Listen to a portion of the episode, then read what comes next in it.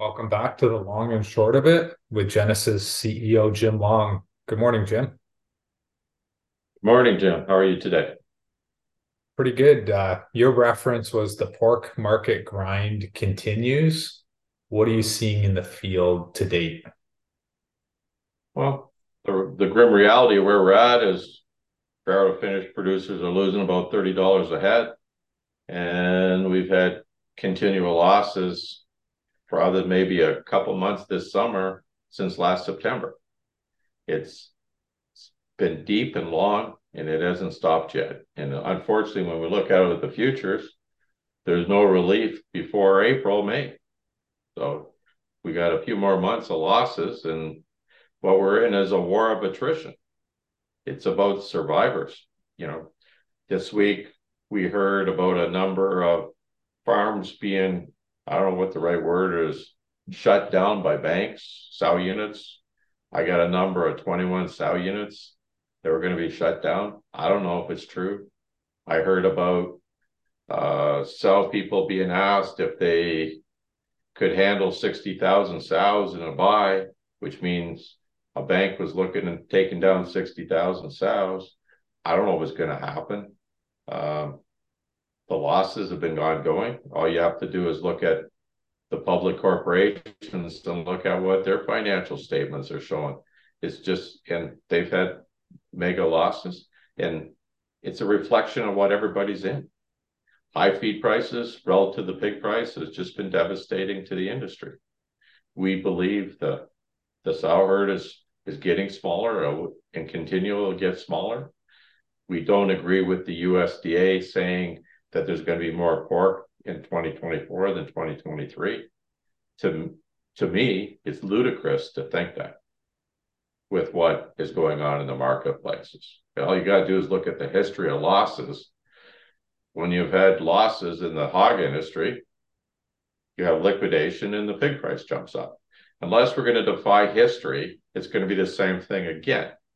The billion dollar question, and I say billion dollar question because we probably lost $4 billion in the last 12 months in the swine industry in the United States, is when. And I'm not smart enough to know when other than I believe liquidation started in earnest somewhat in May, June. So you should we should see less pigs, give or take February. So one of the things about driving demand kind of goes back to taste. I know there's different theories out there that a lot of producers, um, you know, to feed the pig and and expenses to get that taste out there, but you still vehemently believe that if there's a product in demand, people will pay premium for that product? Absolutely.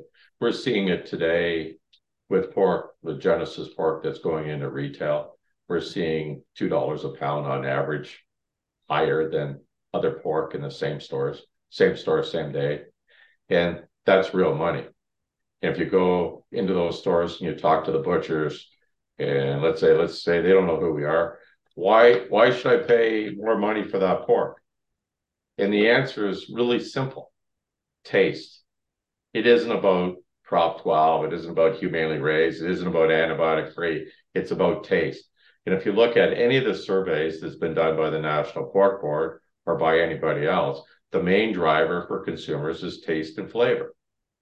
And, you know, at some point, we got to stop thinking like producers and think like marketers. Marketers go to what the market wants, not what they think it needs to be. Okay. And we need to produce pork that tastes better. Taste shouldn't be a niche product. Taste needs to be what we do, deliver to own our own our shelf space, own our demand. People like I I don't know how many times I heard producers say, why don't we have pork on menus? Why do we not see it? Well, you know why? The restaurants will have it on if the if the consumers want to eat it. They don't order it because the taste and flavor isn't predictable and people don't trust it. That's my opinion. Okay. Restaurants will put it on if they can make money, meaning people want to buy it. It's not complicated. You get, but we have to deliver product that people want to eat. So do we have to change the way people are thinking about this, son?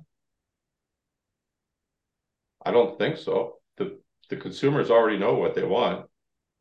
The the people we need to change is our infrastructure, our industry that keeps doing the same thing over and over again and wonder why pork is a third of the price of beef. Consumers are spending three times as much more money for on beef per pound than pork. Why? Taste, flavor. If we want to change, if we want to change our future, we have to address what the consumers want, taste and flavor.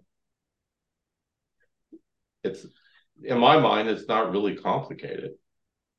We get we we forget what matters, or we don't pay attention to what matters. We're chasing chasing our tail on things that aren't going to drive the demand. What about Brett Stuart? He has an opinion and a perspective on the domestic and international agri-food industry, Jim. Yeah, Brett Brett Stuart, president of Global AgriTrends, is my observation be he's got a good perspective. He knows what's going on in the world. Um, he uh, was in an interview, which I quoted in my commentary about the world protein production, how it's decreasing, decreasing in China, poultry, pork, beef decreasing in Australia, beef decreasing in the United States, the liquidation that's already happened in in Europe. His perspective is that we've never had so much liquidation all at one time in different meat proteins, beef, chicken, pork at the same time. And Genesus, we do business around the world, so we're paying attention. I totally agree with what he's saying. We're decreasing total global meat production. And when at some point, use the cliche, the dog will hit the end of the chain, and we're going to see some really interesting prices in all meat categories because people will pay for meat, in my opinion. Okay. But it's, it shows, I mean, it, it's, it's what, what history shows too. Well, good perspectives today, Jim. Thanks for joining us. My pleasure, Jim.